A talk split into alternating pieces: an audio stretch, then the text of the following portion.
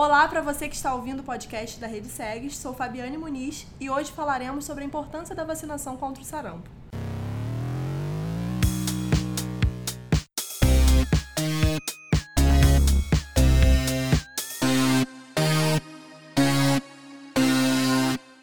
Nesse sábado, dia 1 de fevereiro, ocorrerá o dia D para a vacinação contra o sarampo.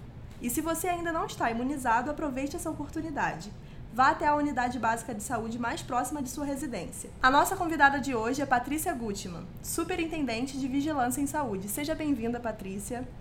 Para começar, Patrícia, em 2016, a Organização Pan-Americana de Saúde declarou que o Brasil estava livre do sarampo. Que fato marcou a volta da doença para o nosso país? Olá, obrigada pelo convite.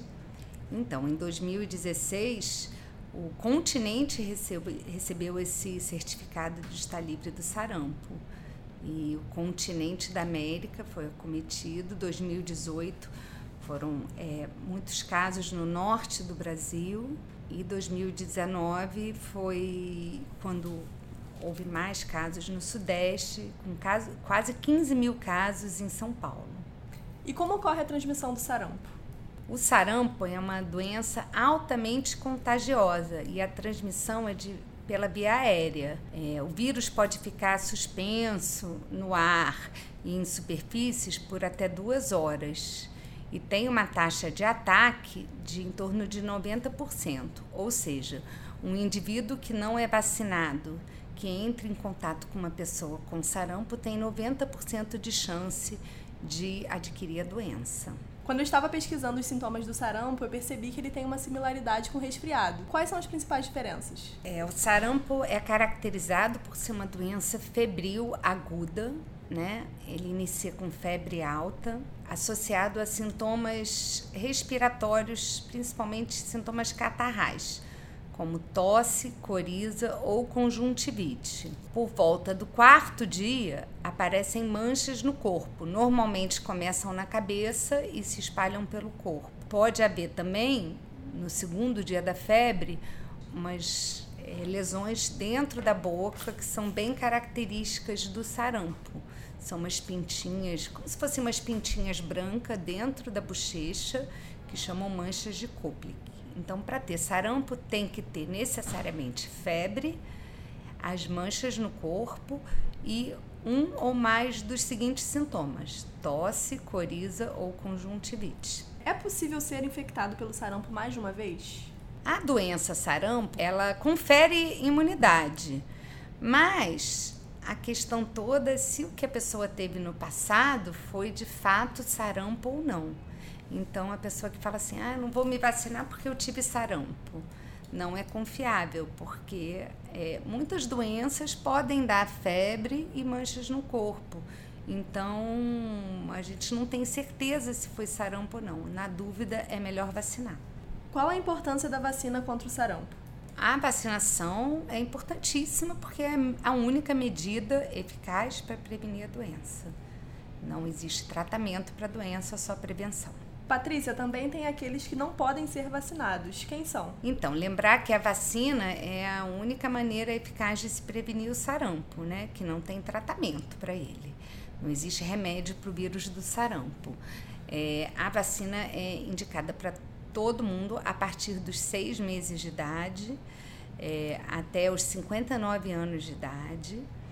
Para os profissionais de saúde, necessariamente, independente do, da idade e ela não pode ser feita em gestantes, em pessoas com deficiências imunológicas, imunodeficiências, e, em, e tem que ser avaliada em pessoas que já tiveram alergia a algum componente da vacina em aplicação anterior. O que o usuário precisa levar para ser vacinado?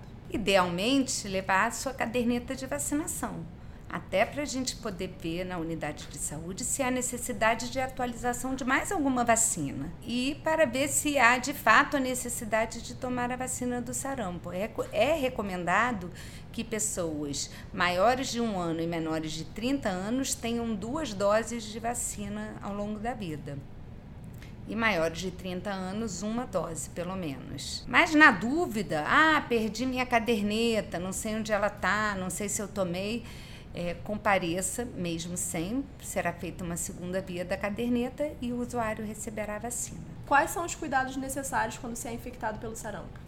Primeira necessidade é que o serviço de saúde que esteja atendendo esse paciente notifique a vigilância em saúde, para que as medidas seguintes possam ser tomadas. A segunda medida é realizar vacinas de bloqueio, ou seja, ver por onde esse usuário passou antes de apresentar os sintomas, na fase em que ele já transmitia a doença, e fazer uma vacinação ativa de bloqueio em todas as pessoas que são suscetíveis. Então, da academia, da universidade, do trabalho, da família.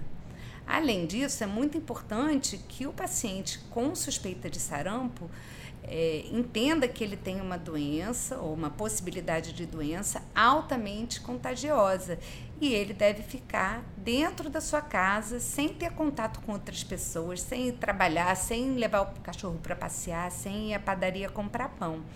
É, ficar até quatro dias depois que aparecem as manchas no corpo, dentro de casa. Depois disso, ele já está liberado. Então, a gente precisa que o usuário tenha essa consciência para também é, conter a disseminação da doença.